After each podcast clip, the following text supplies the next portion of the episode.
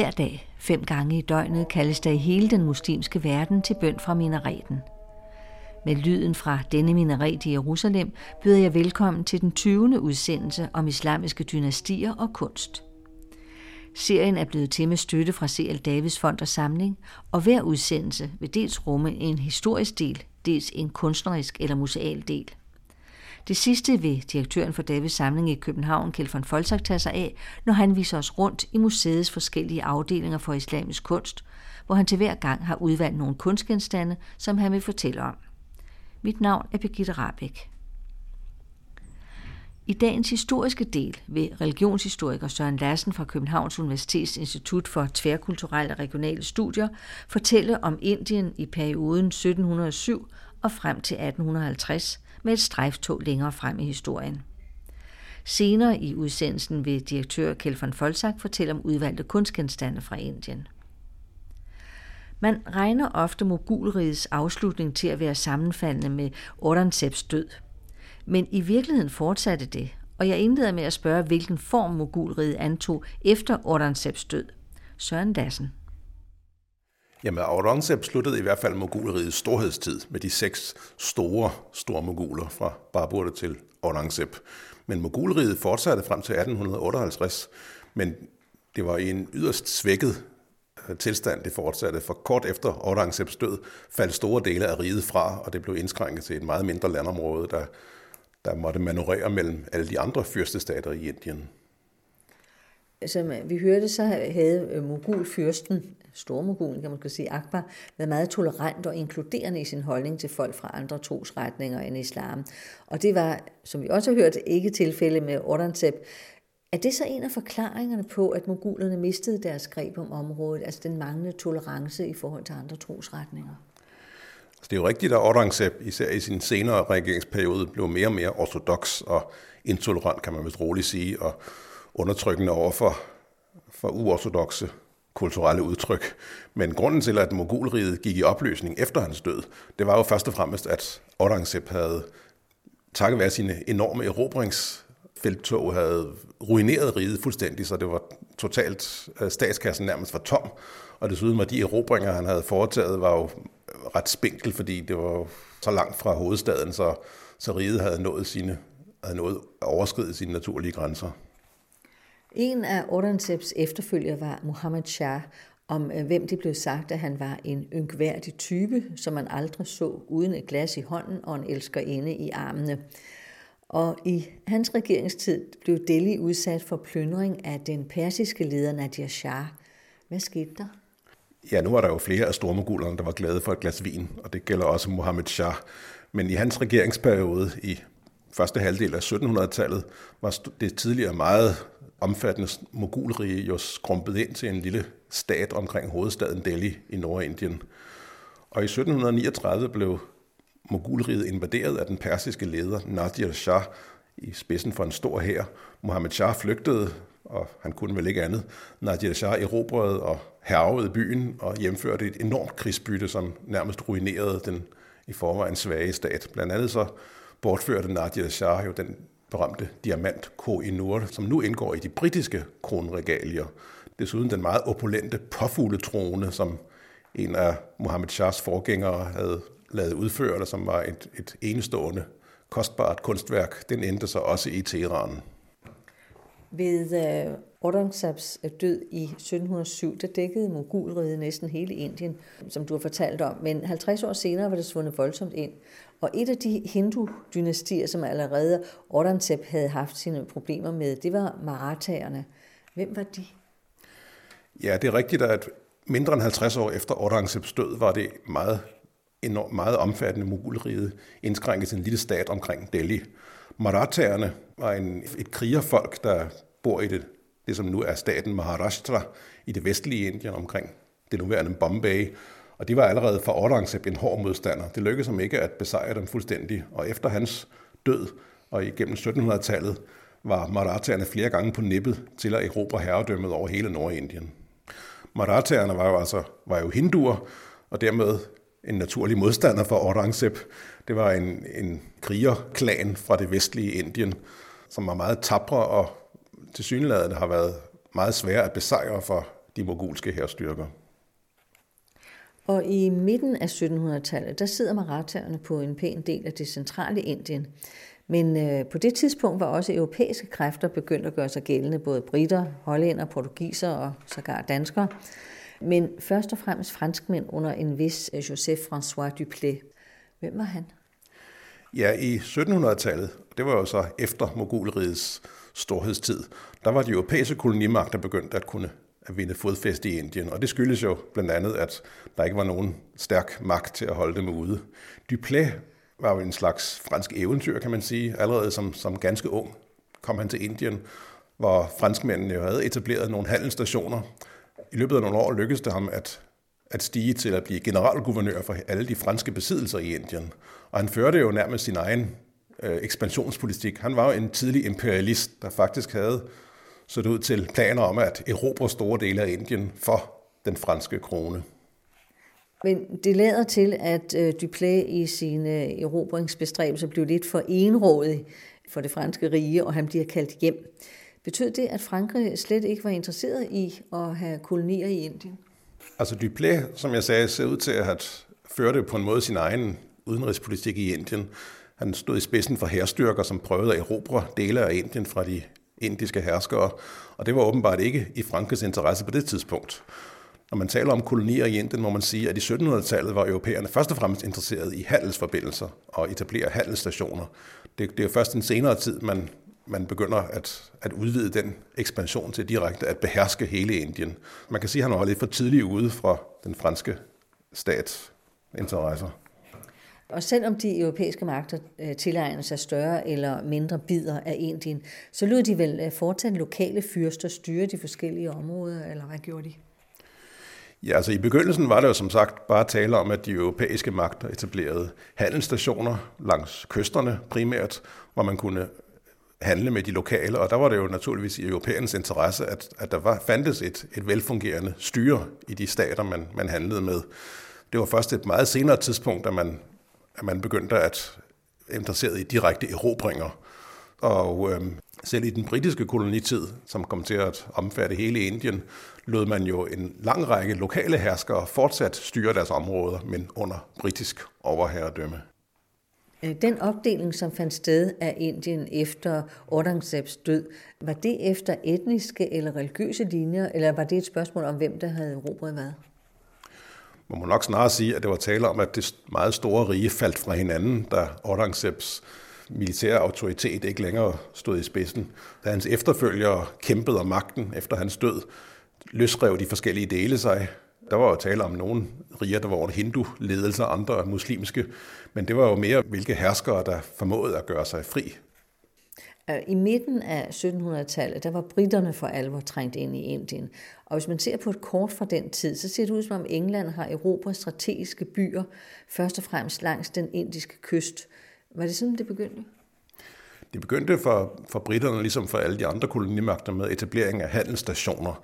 Og det, da man kom af søvejen, så var det jo havnebyer og nyanlagte byer, man, man brugte som udgangspunkt for sin, for sin handelsvirksomhed. Blandt andet erobrede britterne Madras i Sydindien, det nuværende Chennai. Men, men i midten af 1700-tallet fik britterne så herredømmet over Bengalen. Det skete efter et, et stort slag i 1757. Herefter var britterne herre over hele Bengalen, det vil sige den østlige del af Indien, og havde dermed et, et decideret udgangspunkt for deres koloniexpansion. Det britiske imperiale instrument, om man så må sige, var The East India Company og de svarede nogen til det danske ØK eller omvendt. Øh, hvad var firmaets forhold til den øh, britiske regering og trone? Ja, det var jo et lidt underligt forhold, fordi det ganske rigtigt var den britiske ekspansion styret af et, det, der på papiret var et, et privat selskab, det, det britiske Ostindiske kompani, men det stod naturligvis i et meget nært forhold til, til kongemagten, så det var jo tale om, at, at det var den britiske vil sige, stat, den engelske stat og, og konge, der i virkeligheden stod bag ekspansionen. Man må sige, at allerede i 1820, omkring 1820, var, var britterne den absolut dominerende magt i Indien, og det var jo ikke tale om et privat kompani, der alene gjorde det. Det var jo den britiske stat og dens ressourcer, der stod bag det, og det var også den, der nød godt af de indtægter, der kom fra Indien. I 1857 så sker der noget, som er blevet kaldt det store mytteri. Hvad var det? Det store myteri er jo det, som englænderne kaldte det oprør, som brød ud i 1857. Inderne kalder det nu den første uafhængighedskrig. Det afhænger jo af synspunktet. Historien bag det er jo, at, at britterne, som jo stadig under det, det, det ostindiske kompani på papiret, havde store, en stor hærstyrke bestående af indiske indfødte soldater. Og de blev rekrutteret både fra hindu og muslimske kredse. Og der var en vis utilfredshed af forskellige grunde. Og så opstod der i 1857 det rygte, der er ingen, der ved, hvor det kom fra, at britterne havde brugt øh, en blanding af oksefedt og svinefedt til at indsmøre deres patroner i, til, til de geværer, som soldaterne havde. Og eftersom svin er et urent dyr for muslimer, og okser er hellige for hinduerne, så var det, vagte det voldsomt oprør blandt soldaterne. Og hvis det er rigtigt, så var det i hvert fald udgangspunktet for et oprør, men, men, det, men grundlaget for, for det var naturligvis den store utilfredshed, der var i store dele af Nordindien med den britiske undertrykkelse. Og det medførte jo, at det, der begyndte som et oprør blandt en bestemt lille herstyrke, udviklede sig til et blodigt borgerkrig nærmest. Et oprør mod den britiske kolonimagt over hele Indien, der på et tidspunkt så ud til at være tæt på at jage britterne ud af deres, af deres støttepunkter. Blandt andet blev, blev Delhi belejret og stormet, og der blev kæmpet voldsomt i store dele af Nordindien i, i flere måneder.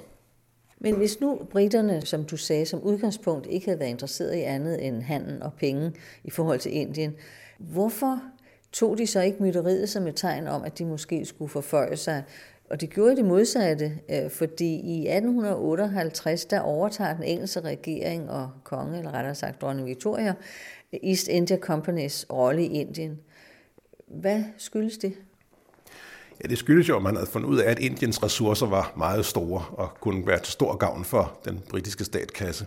Og baggrunden for den engelske koloniexpansion i Indien var jo først og fremmest økonomisk. Der var virkelig meget store værdier at hente, og det, der var jo tale om en, en udnyttelse af landet, som kom, var til stor gavn for den britiske statskasse. I 1857 var der jo det oprør, vi talte om før, Sepoy-oprøret, eller det store mytteri, og det medførte så året efter, efter et, et blodigt retsopgør, hvor britterne lod en lang række oprørsledere henrette, at den sidste mogulkejser blev sendt på pension. Faktisk havde mogulriget bestået helt indtil 1858, men den sidste kejser herskede ikke over meget andet end sit eget palads, og han var reelt en fange, eller han herskede på britternes nåde. Britterne benyttede lejligheden til at sende ham i eksil i Burma og overtog selv det direkte styre. Indien overgik så til den britiske krone, som det man kalder kronkoloni, direkte under dronningen, og det var den så frem til 1947. Hvem var britternes modstandere i Indien, altså i første omgang blandt de indfødte? Ja, man kan sige, at der var mange naturlige modstandere, men der var ikke mange af dem, der, der formåede at hævde sig.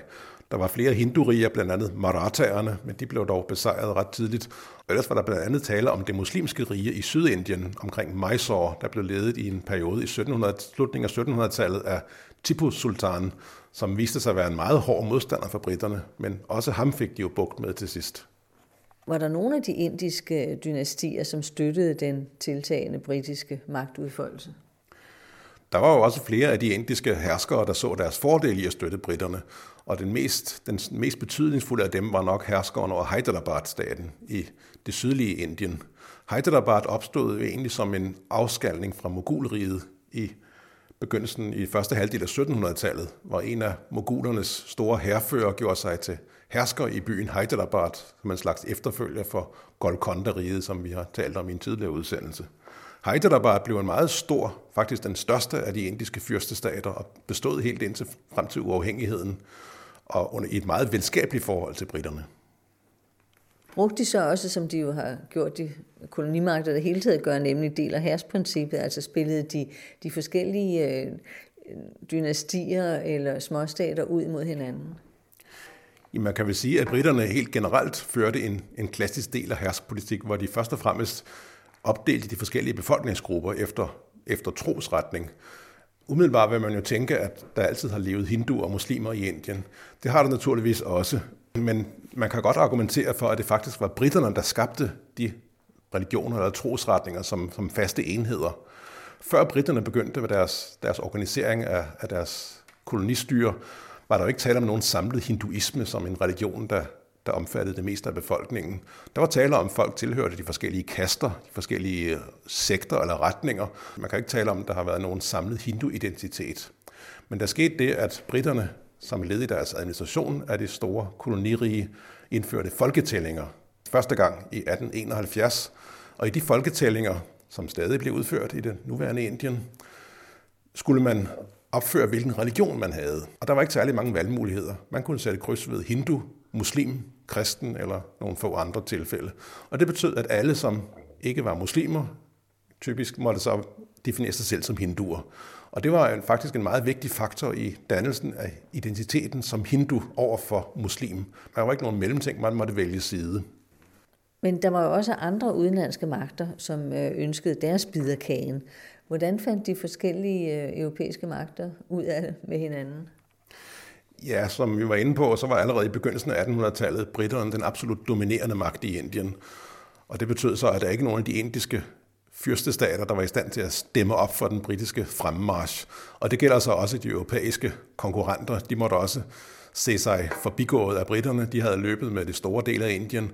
Men samtidig så accepterede britterne vel også som en del af deres europæisk storpolitik, at Frankrig, Danmark, Portugal og nogle få andre fortsat havde deres handelsstationer, det vil sige små kolonier på de indiske kyster. Og Frankrig havde jo deres kolonier helt frem til 1956, og portugiserne til 1961. Kan man sige noget samlende om det Indien, som Storbritannien efterhånden indlemmede i det, der blev til British India? Ja, man kan sige, at i den britiske kolonitid, og især den sidste del efter 1858, hvor britterne havde direkte styre af hele det, det kæmpe store rige, der var der jo tale om et, et fremmed herredømme, ligesom så mange andre i Indiens historie, som i modsætning til for eksempel mogul, mogulerne og de andre, ikke bosatte sig i Indien, ikke etablerede sig i Indien. Der var jo stadig tale om et, et kolonirige, der blev styret fra London, og ressourcerne blev udført primært til af engelske interesser, men samtidig medførte den britiske kolonisering jo en, en omfattende ændring af samfundet i forbindelse med modernisering og en vis industrialisering af nye samfærdselsmidler. Men landet blev jo ikke nogen enhed som sådan. Den blev stadig, bestod stadig af en lang række fyrstestater og britiske områder. Det er først efter uafhængigheden, man kan tale om, at, at landet er blevet mere smedet sammen til en enhed. Men der var jo ikke tale om, at, øh, at englænderne prøvede at gøre øh, Indien til engelsk, om man så må sige. Altså, de lod vel stadigvæk øh, de lokale styre administrationen osv. Nej, altså det var jo ikke tale om, at, at Indien skulle være engelsk. Altså man havde jo, englænderne havde jo set ud til en klassisk herrefolksmentalitet, altså at Indien tilhørte den britiske krone, og Indien, Indien var til for at gavne den, den britiske, de britiske interesser. Og hvis det tjente britternes interesser, så udnytter man de lokale herskere og de lokale, lokale administration. De herskere, som samarbejdede med britterne, fik gode forhold og fik, og fik øh, bistand. Men det var altid britterne, der, der havde det sidste ord i alt, også takket være deres militære magt. Bortset fra, at englænderne, som du fortalte, talte folk op i, i forhold til religiøst tilhørsforhold, øh, Øh, påvirkede de så forholdet mellem muslimer og hinduer? Altså var der nogen af dem, de favoriserede i forhold til de andre? Ja, det er jo så en del af baggrunden for det, der blev til, til Indiens deling. Det var, at, at mange hinduer mente, at englænderne favoriserede muslimer i administrationen og i militæret. Der var jo tale om, at den her del af herspolitik, som vi kaldte det, satte befolkningsgrupperne op mod hinanden. Uanset hvor meget reelt baggrund der var for det, så var der tale om, at, at mange følte sig følte, at andre blev favoriseret, og det, det skabte jo grobund for meget bitterhed og, og mange senere tragedier. Hvad tænker du på? Jeg tænker på, at mange muslimer for eksempel fik stillinger i administrationen, i, og det, var, det var jo, kunne være en torn i øjet på hinduerne, som jo ellers mente, at de mange år havde levet under muslimsk fremmedherredømme, og nu skulle englænderne også bruge muslimerne til at styre hinduerne. Det var en del af grobunden for en hindunationalisme, som allerede havde sine første spire i 1800-tallet. Før englænderne kom til, så var der flere hovedsprog i Indien, nemlig urdu, hindi og persisk, og formentlig mange flere. Men øh, englænderne gjorde engelsk til hovedsprog. Øh, skete det allerede i øh, 1828? Altså ved mogulernes hof og ved de andre muslimske fyrsterhoffer var hofsproget og det dannede sprog generelt persisk. Altså persisk, som man taler det i Iran i dag. Det var den muslimske verdens kultursprog, og det, kom, det har præget Indien og indisk kultur vældig meget. Men da englænderne kom, der fortsatte man i begyndelsen med at bruge persisk, men i 1828, der var det rigtigt, der endte blev det skiftet ud med engelsk som officielt sprog. Men der er jo tale om, hvad taler, når vi taler om, om officielt sprog, så taler vi om et sprog for administrationen, eliten og til en vis grad kulturen. Den muslimske kultur fortsatte med at bruge persisk og andre sprog, mens hinduerne jo, jo hele tiden har brugt sanskrit som det lærte sprog og de forskellige talesprog i daglig tale. Men, men efter at engelsk er blevet til hovedsprog, eller indført som hovedsprog, hvilket, øh, hvilket sprog brugte man så på øh, undervisningsanstalten øh, og på, i skoler og så videre? Ja, stadig under det britiske kolonistyre i 1800-tallet var det meste af uddannelsen jo fortsat i, i hænderne på de religiøse grupper. Altså den forstand, at muslim, muslimer blev uddannet i muslimske madrasaer, og hinduer blev uddannet i institutioner. Og der betjente man sig arabisk og persisk for muslimernes vedkommende, sanskrit og indiske sprog som hindi for hinduernes vedkommende. Der var meget få af de, det man kalder de indfødte, der lærte engelsk. Det var kun dem, der arbejdede for det britiske kolonistyre. Britterne oprettede jo en vis form for uddannelse, men det var jo første omgang for, for deres egne interesser. Det var først meget senere i det 20. århundrede, at man kan tale om, at der opstår en, en moderne uddannelse, hvor, som betjener sig af engelsk i Indien. Vil det sige, at englændernes kolonisering kolonialisering ikke betød fremme af hverken uddannelse eller videnskaber? De har ikke overført sådan et engelsk undervisningssystem til Indien? Jo, det har de gjort, men, men det uddannelsessystem, som englænderne indførte, trængte jo ikke ret langt ned i befolkningen. Altså, der var tale om, at man oprettede en moderne uddannelser, det vil sige uddannelser efter europæisk mønster, men den, den helt store del af befolkningen kom jo ikke i berøring med de uddannelser. De havde jo fortsat, hvis de overhovedet havde nogle uddannelser, var det stadig de meget traditionsbundne, som vi har talt om før. Det, at man indfører engelsk, et helt fremmedsprog, kan man sige, som hovedsprog, hvad kommer det til at betyde øh, for Indien? For jeg mener, de lokale sprog, de eksisterer vel endnu i den dag i dag? Altså engelsk har jo en meget stærk stilling i Indien i dag, og det er jo skyldes den engelske kolonisering. Englænderne brugte jo engelsk som administrationssprog og til en vis grad som kultur- og regeringssprog. Efter Indiens uafhængighed i 47, der, og det gælder også i Pakistan, er engelsk blevet indført som en slags officielt sprog ved siden af i Indien hindi og andre sprog, og i Pakistan urdu. Men det betyder jo ikke, at der er særlig mange indre, der har engelsk som modersmål. Altså engelsk er jo fortsat et, et det sprog, der binder landet sammen mere end nok nogle andre sprog. Men sprogsituationen i Indien er kompliceret, for i Nordindien taler man jo udbredt hindi, og det har mange prøvet at gøre til et fælles sprog for hele Indien. Men det er, man, er der stor modstand mod i Sydindien, hvor man ikke er særlig interesseret i det nordindiske hindi. Hvad taler man der? I Sydindien findes der jo fire regionale sprog, som alle er dravidiske, det vil sige, de tilhører en helt anden sprogstamme end de nordindiske sprog. Og det har jo givet været naturligt udgangspunkt for en modstand mod hindi-imperialisme, som man kalder det. Man ser det som en slags nordindisk dominans. Og der har været en meget stærk sydindisk lokal patriotisme, der har, der har vendt sig imod det. Og der, det har også betydet, at man er mere interesseret i at bruge engelsk i Sydindien. Så den sproglige situation i Indien er for så vidt uafklaret, men engelske har jo vundet meget frem, også af, på grund af globalisering og, og hvad, hvad der ellers sker i nutiden. Apropos det, at, at du siger, at øh, engelsk øh, binder Indien sammen, der var der en indisk kvinde, som engang sagde til mig, The British gave us our Indianness, altså gav os en identitet som indre. Er det en opfattelse, du kan dele? Det er jo ikke helt forkert i hvert fald. Altså, det engelske sprog er en meget vigtig del af den identitet som indre, selvom det lyder lidt paradoxalt. Og det, det var vel nok det britiske styre, der for alvor har, som, som det første har styret Indien som en samlet administrativ enhed. Det har også medført, at efter uafhængigheden har Indien kunnet bestå som en forholdsvis velfungerende stat med en betydelig identitet og patriotisme, må man vel tale om, som, som indre. Den indianness, som britterne kom med, som du refererede til, er altså noget, der er påført udefra. Men derfor har man jo godt kunnet bruge den, og den har altså vist sig at være, være stærkere end de lokale bånd i mange tilfælde. Men Indien i dag står jo splittet mellem den, den fælles identitet og de mange lokale identiteter, der, der kæmper mod hinanden. Men samlet må man sige, at e, det er i hvert fald en af britternes store fortjenester, det er, at de har skabt en, en form for samlet Indien. Den øh, senere opdeling i forbindelse med Indiens selvstændighed i 1947 mellem Indien og i første omgang Øst- og Vestpakistan og så senere Bangladesh og, øh, og Pakistan. Var det noget, der lå, altså den opdeling, var det noget, der lå i kortene på et øh, tidligt tidspunkt? Ja, udgangspunktet for det var vel britternes opdeling efter religiøse skillelinjer, som vi talte om, hvor man har defineret de klare religiøse grupper, hinduer og muslimer, hvor der har været en, opstået en vis bitterhed gennem tiden, fordi man har følt, at, at britterne har forfordelt den ene og favoriseret den anden.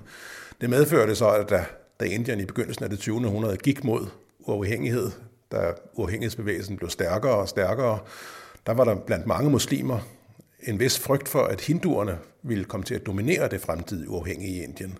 Og den frygt var jo ikke helt uberettiget, for der var stærke nationalistiske kræfter blandt hinduerne, der var yderst intolerante over for muslimerne. Øh, den intolerance blev så brugt af muslimske ledere til at fremme deres interesser. Og man må sige, at det var et meget spejlet spil, som også fik et meget tragisk øh, resultat, da Indien blev delt, hvilket medførte et, et blodbad på sikkert flere millioner mennesker. Øh, fordi der var en række ledere af muslimerne, der, der havde fået held med at fremstille muslimerne som, som truet af et, et kommende hindu-domineret Indien. Og derfor opstod tanken om, at det var nødvendigt for muslimerne at få deres eget land for at kunne leve i sikkerhed. Og det blev så udgangspunktet for, for kampagnen for det uafhængige Pakistan, som jo også blev resultatet i 1947, hvor Indien blev uafhængigt, blev det delt mellem de to befolkningsgrupper. Det er jo så ikke helt korrekt, at det blev delt mellem befolkningsgrupperne, fordi en del af området blev udskilt til Pakistan, og det var de områder, hvor muslimerne var i flertal. Men der var også mange muslimer tilbage i resten af Indien, ligesom der boede mange hinduer i det, der var Pakistan. Det medførte så en voldsom befolkningsudveksling, eller flugt, befolkningsfordrivelse. Kort sagt en, en, en meget voldsom fødsel af de to uafhængige stater, og det har jo påvirket deres historie lige siden. Det var vel ikke noget, der lå i selve områdets struktur, før britterne kom til? Nej, altså der må man sige, at den, den britiske kolonitid har jo vendt op og ned på mange ting. Tidligere, der har, der jo været, der har det jo været helt anderledes. Der har der været tale om et, en, et stort område, hvor befolkningen jo i næsten alle steder har været helt domineret af, af hinduer, og så har der været tale om en, en elite, en herskergruppe og, og og en adel af muslimer, til dels af fremmed oprindelse. Efterhånden, der er der jo, der har muslimerne, eller kan man sige, har islam jo vundet fremgang i store dele af Indien. Og det var også derfor, at det var muligt at skabe et Pakistan, for i, i de vestlige dele, det nuværende Pakistan, og i Østbengalen, som nu er Bangladesh, der var islam jo blevet den dominerende religion. Og det var også, det var sket gennem en omvendelse gennem århundrederne, efter mange år, 100 års muslimsk herredømme. Så der var jo selvfølgelig sket noget i den retning. Men i de mange 100 år, hvor Indien var under dominans af muslimske herskerdynastier, der var der jo ikke den opdeling. Der var opdeling på en helt anden måde. Der var opdeling mere social, hvor man havde en, en elite, et, et øverste lag, af, som var domineret af muslimer, og så en bred befolkning, som var domineret af hinduer og konvertitter til islam. Altså hvis du samlet set skal vurdere den britiske tilstedeværelse i Indien, vil du, vil du så sige, at den har været øh, positiv eller negativ, først og fremmest? Ja, det er jo et stort spørgsmål om kolonisering er en positiv ting for de koloniserede folk. Og det kan man jo diskutere mange steder i verden, om kolonitiden har været en fordel eller en, eller en ulempe. Der er mange steder i verden, man vil mene, at kolonialismen har været en ulykke. For Indien er der jo nogle forhold, der er særlige. Altså Indien er jo et, det her meget gamle kulturland, som har haft en blodig og omtumlede historie briternes øh, tilstedeværelse i Indien og deres kolonisering af området har jo, har jo haft visse konsekvenser, som man kan mærke i dag.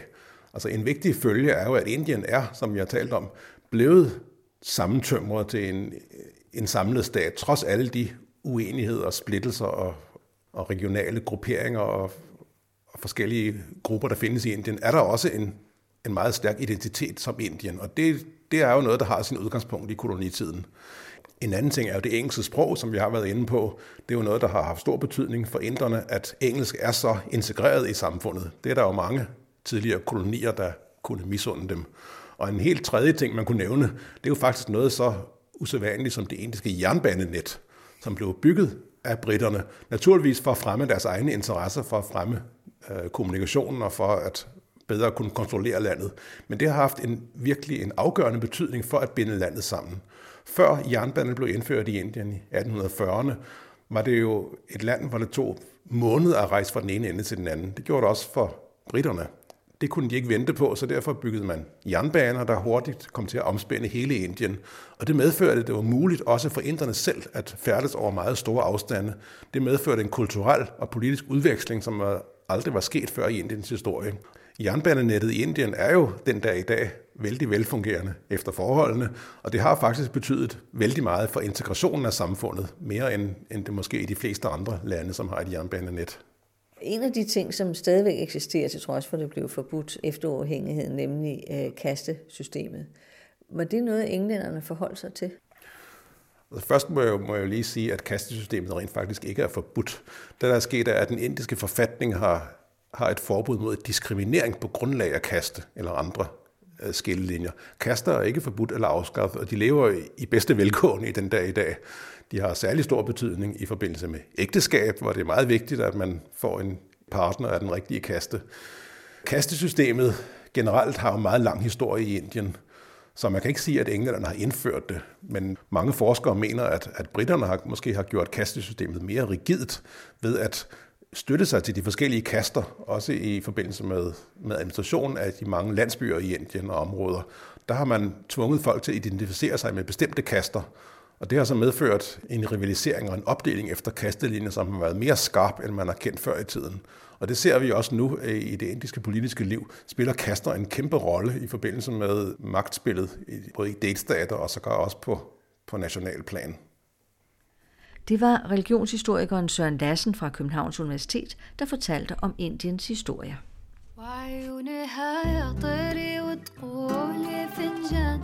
فنجانة بالقهوة ممتلية وعيونها يا طهري وتقولي فنجان فنجانة بالقهوة ممتلية يا عيونك سود وحلوة يا عيونك سود وحلوة يا عيونك يا عيونك يا عيونك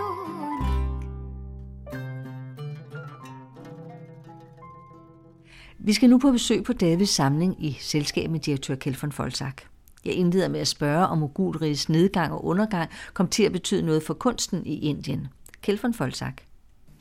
Ja, det gjorde det i allerhøjeste grad, selvom det måske kan siges at være på en indirekte måde.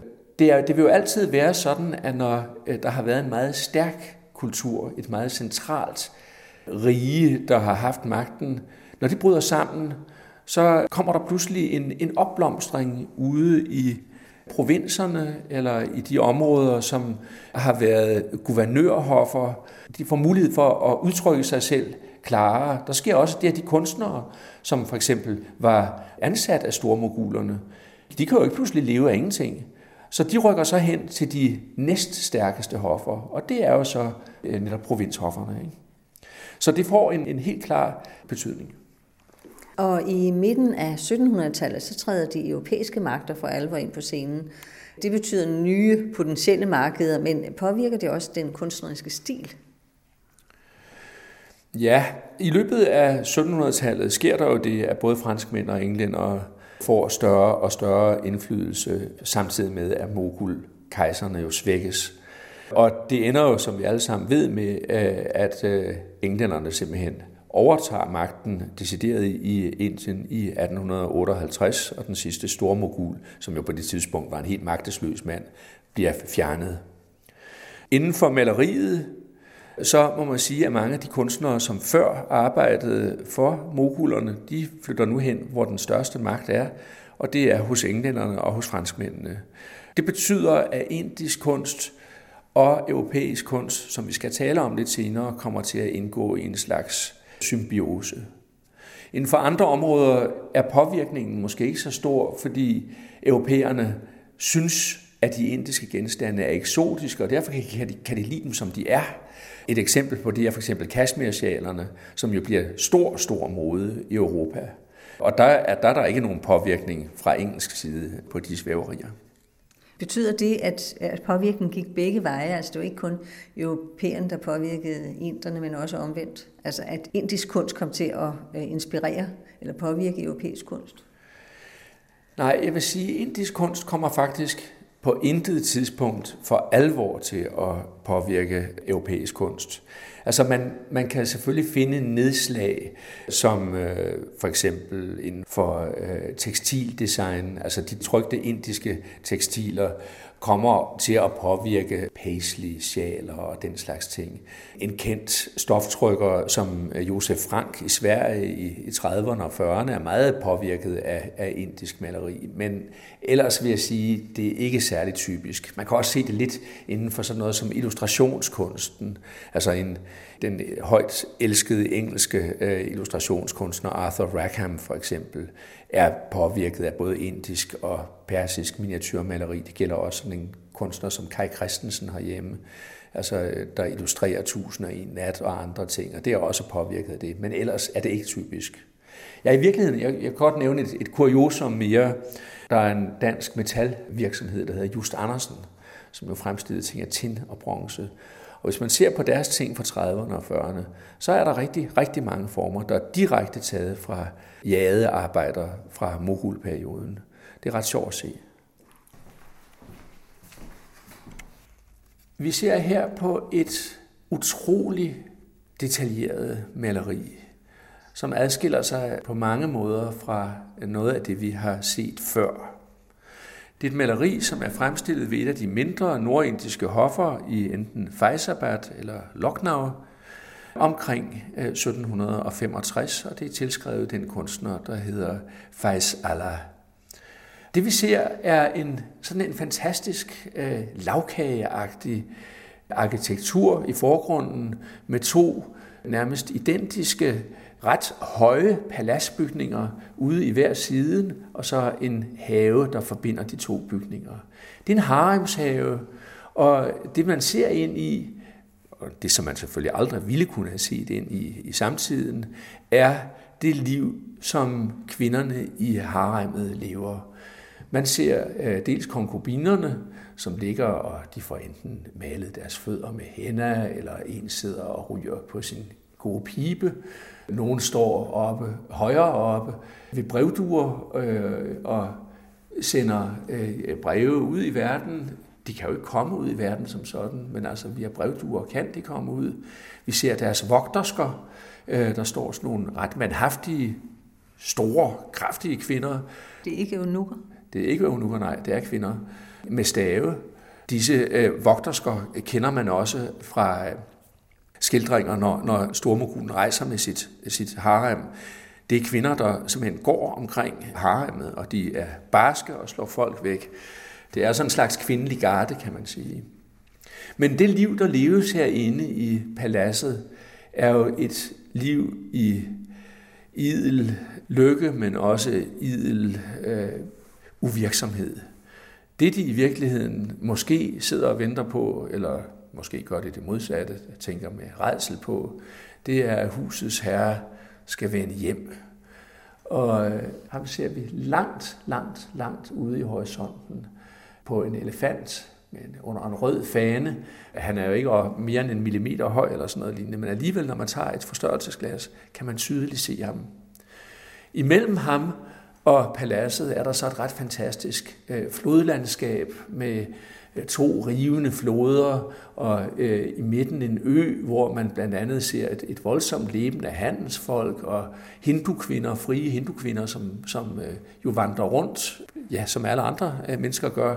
De lever ikke under de samme regler, som de muslimske kvinder gør. Man ser jagende folk, der er et par, par ryttere, der er ude i floden og er i gang med at, at slå en krokodille ihjel. Og det er altså et maleri, som syder af, af liv, men jeg synes alligevel stadigvæk, at kontrasten mellem det meget sådan kontemplative haremsliv og så den aktive verden udenfor er slående. En anden ting, som er slående, er, at man vil jo sige, Gud, her er virkelig en mand, som har lært det europæiske centralperspektiv at gøre. Man ser, hvordan alle linjer sådan styrter ind mod et centrum i midten, tror man. Men det viser sig faktisk, at når man prøver efter, at kunstneren selvfølgelig har kendt til det europæiske centralperspektiv, men han har ikke kendt det love, fordi det europæiske centralperspektiv, der samles alle linjer i et punkt. Her vil du se, hvis du trækker linjerne ind, at der er rigtig, rigtig mange forsvindingspunkter. Øh, og det er også derfor, at, at billedet set med europæiske øjne øh, måske ikke er helt vellykket. Men personligt synes jeg, at det er et af de mest fantastiske malerier at, at forsvinde ind i. Man skal næsten have et forstørrelsesglas med, når man skal se på det, fordi det giver ekstra. Jamen det er klart, og det gælder jo desværre, kan man sige, rigtig meget af Øh, det er jo ikke uden grund, at man taler om miniatyrmaleri, altså når man taler om, om islamisk bogmaleri. Øh, den ting, vi ser på her, er en lidt mere drabelig karakter. Det er nemlig en dolk. Det er en såkaldt Qatar. Det er et specielt indisk våben, og det er i virkeligheden et, et, et nærkampvåben. Den består selvfølgelig som en hver dolk af en, en klinge, som her er meget bred, meget kraftig, og så går der ud fra klingen to øh, parallelle øh, parerplader, og så er de forbundet med to tværstænger. Og man griber altså om tværstængerne med hånden, og hånden er så samtidig beskyttet af de to stænger, der går ud, øh, som en slags, ja, parerstænger, kan man kalde dem. Det er en meget, meget øh, rigt dekoreret dolk. Klingen er selvfølgelig af stål, og selve øh, skæftet er af guld indlagt med en vrimmel af øh, rubiner, smaragder og diamanter. De er indlagt i den såkaldte kundan-teknik. Guldet er så rent, at man faktisk kan presse det op omkring stenen. Altså, guldet er så rent, så man ikke behøver at varme det op, men man kan faktisk skubbe det på plads. Egentlig lidt det, man også godt kan opleve hos tandlægen, øh, nemlig at, at guldet er så blødt, så det faktisk kan formes uden at man heldigvis står med en bundselbrænder og blæser ind, ind, i, ind i munden. Den her type dolk er en dolk, som øh, vi i hvert fald kan følge tilbage til omkring en 1600, og øh, man ser på, øh, altså på øh, billederne, hof, hofskildringerne fra mogulperioderne, ser man rigtig mange dolke af den her type. De var meget velegnede til at dekorere på en flot måde. De var også effektive våben.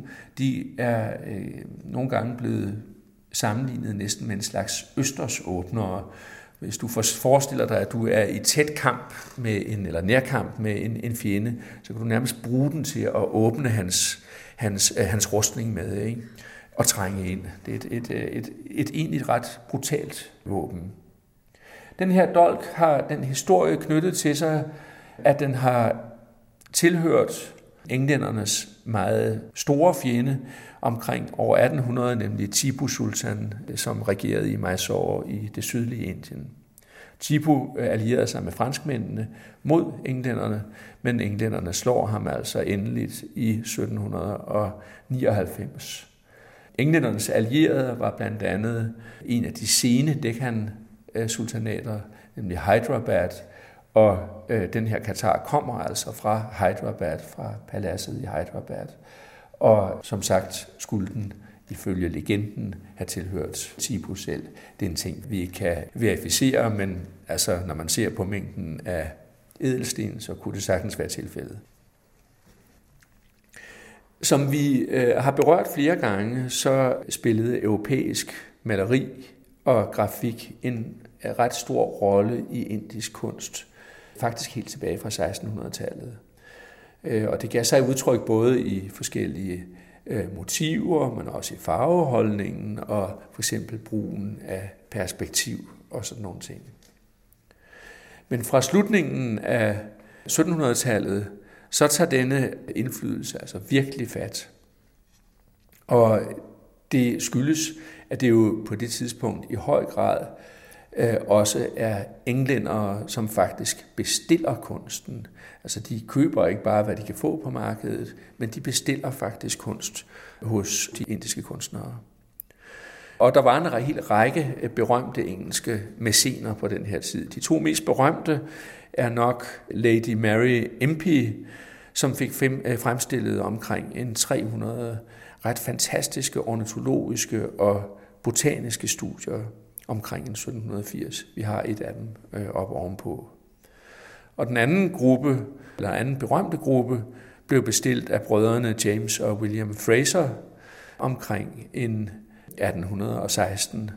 Der er omkring 100 af de malerier, og de fremstiller først og fremmest forskellige indfødte typer, altså landsbytyper, og så soldater i det William Fraser faktisk var oberst i et kavaleriregiment, øh, som øh, hed Skinners Horse. Øh, der var jo på det tidspunkt en række, skal vi sige, private småherrer, som hjalp de engelske handelsmænd med at forsvare deres øh, forskellige jordiske gods. Den type maleri, både altså den, der kommer til udtryk i Fraser-siderne øh, øh, og i Impli-siderne, er ofte blevet betegnet som company painting. Og det er selvfølgelig et navn, der hænger sammen med det engelske East India Company, som var det, der fik større og større magt, og i virkeligheden baner øh, vejen for den engelske overtagelse af Indien i 1858. Øh, de to malerier, som vi skal... Vi har faktisk fire malerier fra øh, Fraser Albums øh, her på museet, men de to, vi skal tale om i dag, er begge to øh, portrætter af William Frasers indiske tjener øh, Kala. Og på det ene står han i sådan et slags løse bukser og med en turban på og så nøgen overkrop, og så står han med en dragensabel. Og Fraser har i en kommentar på det papir, som har dækket det, altså for at beskytte det, skriver, skrevet, Kala as he looked when he killed a tiger med y. Øhm, og så skriver han yderligere, but he was much younger then. Øhm, og man ser altså så her Kala, der står sådan og, og, og strider med sin sabel og stiger ud på os på sådan en næsten lidt... Øhm, ja, han ser sådan lidt hypnotiseret ud nærmest. Og det, der i virkeligheden gør det endnu mere surrealistisk, det er det andet portræt af Kala. Der står han så i uniform, i fuld engelsk uniform, den uniform, som blev brugt af Skinners Horse, men hans ansigtsudtryk er meget det samme det får altså en, en mærkelig, surreal karakter. Både den måde, Kala selv er skildret på, men også det, altså, at han det ene øjeblik står som en indisk vildmand, havde jeg nær sagt, og på det andet billede er han, eller den anden fremstilling, er han fremstillet som en officer i helt europæisk outfit. Og med samme ansigtsudtryk. Og med samme ansigtsudtryk. Det, der gør company painting, når det er af høj kvalitet, Øh, til noget helt specielt, er denne, skal vi sige, vilje fra bestillerens side. Altså bestilleren har helt klart sagt til kunstneren, jeg vil ikke have noget forskønnet, jeg vil gerne have det sådan, som det ser ud, fordi jeg vil gerne vise mine venner hjemme i England, hvordan det her ser ud. Det parrede med de indiske kunstnere, som jo var i stand til at fremstille utrolig minutiøse detaljer. Det skaber en kunst, som på en eller anden måde altså, øh, nærmest kan minde om helt moderne superrealisme, altså, som vi, vi kender det fra amerikansk maleri i 80'erne ja, specielt. Ikke? Det er også måske værd at lægge mærke til, altså noget af det, der, der er helt anderledes end, end, end det meste andet indiske maleri, og specielt persiske maleri. Altså figurerne er helt klart modelleret frem i lys og skygge. De har volumen. Det, det karakteristiske persiske maleri fra storhedsperioden er fladt. Arbejder med flader øh, og med farvekontraster i rene farver. Her har vi altså en langt mere volumenbetonet kunst, som allerede er karakteristisk for det indiske område, så småt i 1600-1700-tallet, men her sublimeres det, så at sige. Så er mit gæt, at vi står over for et kashmir-sjal. Det har du fuldstændig ret i, og det er jo et ret flot et af typen. Øh, det er omkring 160 gange 160, altså et kvadratisk sjal, og vævet i kashmir omkring år 1800. Ulden er den allerfineste kvalitet, det er såkaldt pashmina-uld, øh, som bliver indsamlet om foråret oppe i bjergene den vilde bjergged Capra hircus springer rundt der, og den sætter sin vinterpels af i alle mulige buske og tårnekrat, og de bliver så samlet sammen af små drenge og piger, som øh, så kommer det i sækker og slæber der ned til byerne, og den uld er altså fantastisk fin og blød og lækker. Vi kender kashmirsjaler øh, tilbage fra, i hvert fald fra 1600-tallet, fra illustrationer, men der intet, der tyder på, at de i virkeligheden ikke kan have en længere historie bagud. Stormogulen med Akbar for eksempel var kendt for at holde meget af disse lune, bløde sjaler.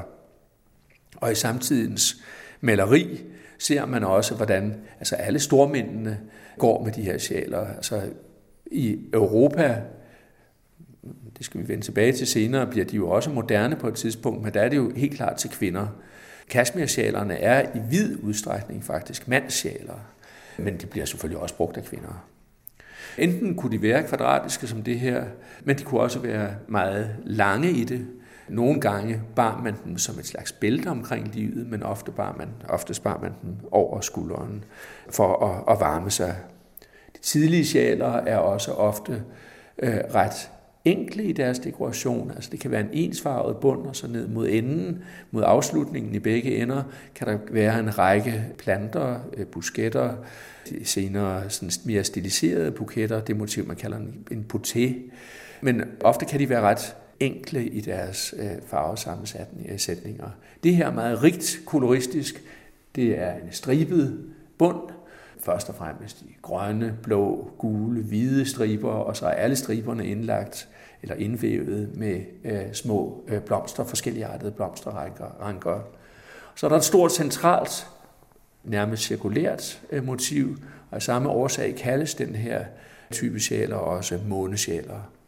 Og ude i hjørnerne ser man så en, en mindre, altså en kvartcirkel, eller en, som udfylder øh, hjørnerne. Sjæler af den her slags var øh, ganske kostbare. Og det var det, fordi det tog rigtig, rigtig lang tid at væve det. Et sjæl, som det vi står overfor, har formodentlig været under udarbejdelse i over et år. Og det tænker man jo ikke lige på igen, men det er for at, måske for at gentage mig selv. Altså vævekunst før industrialismen var en helt anden business. Og den respekt, eller skal vi sige, måske den mangel på respekt, øh, som vi i dag har for tekstiler, selvom vi synes, de kan være flotte og alt muligt, men det er dog noget, vi alle sammen kan komme i nærheden af økonomisk. Det var altså ikke tilfældet tidligere. De fineste tekstiler var meget kostbare. Til at lave sådan et tekstil som det her, der har der skulle være et, et kæmpe teamwork. Altså der er selvfølgelig dels de folk, der både finder og bearbejder ulden, og det er jo farver, og det er spinnere, så er der mønstertegnerne, der er tilrettelæggere både af kæde og af skud. Altså det var en meget specialiseret teamwork.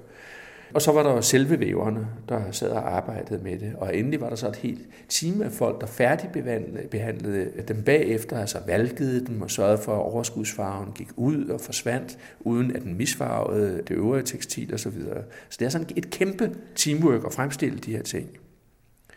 De blev meget, meget populære i Europa i slutningen af 1700-tallet. Og du kan tage et næsten hvert, et hvert dansk guldalderportræt, for eksempel, som Eggersberg har lavet, så sidder kvinderne med en eller anden form for kashmir på, og det er selvfølgelig endnu mere udbredt i Frankrig og i England, hvor der var direkte tilknytning til, til Indien. Og det betyder jo i begyndelsen en vældig opblomstring for disse øh, væverier i Kashmir. Men fordi de er så kostbare, fordi de er så vanskelige at fremstille, så kan de europæiske handlende simpelthen ikke klare efterspørgselen, og det er jo så samtidig med, at dampvæverierne begynder at indfinde sig i Europa. Og omkring midten af 1800-tallet, der begynder man at lave kopier af disse sjaler i Europa på mekaniserede væve. Og det betyder pludselig, at de kan fremstilles meget billigere, og det der før var en blessing for inderne, bliver nu deres undergang. Og det betyder faktisk, at selv inderne begynder at købe billige europæiske kopier, og det betyder faktisk, at håndværket uddør i Indien, og ja, det ender altså så egentlig med en rigtig trist historie. Det sagde direktør for Davids samling, Kjeld von Folsak. Tidligere i udsendelsen fortalte religionshistoriker Søren Lassen fra Københavns Universitets Institut for Tværkulturelle og Regionale Studier om Indiens historie. I næste udsendelse bevæger vi os væk fra den periode af islams kunstneriske historie, som dækkes af Davids samling, og ser på kunstneriske udtryksformer i det 20. århundrede. Det vil professor Jakob Skovgaard Petersen tage sig af. For tilrettelæggelsen står jeg, Birgitte Rabeck.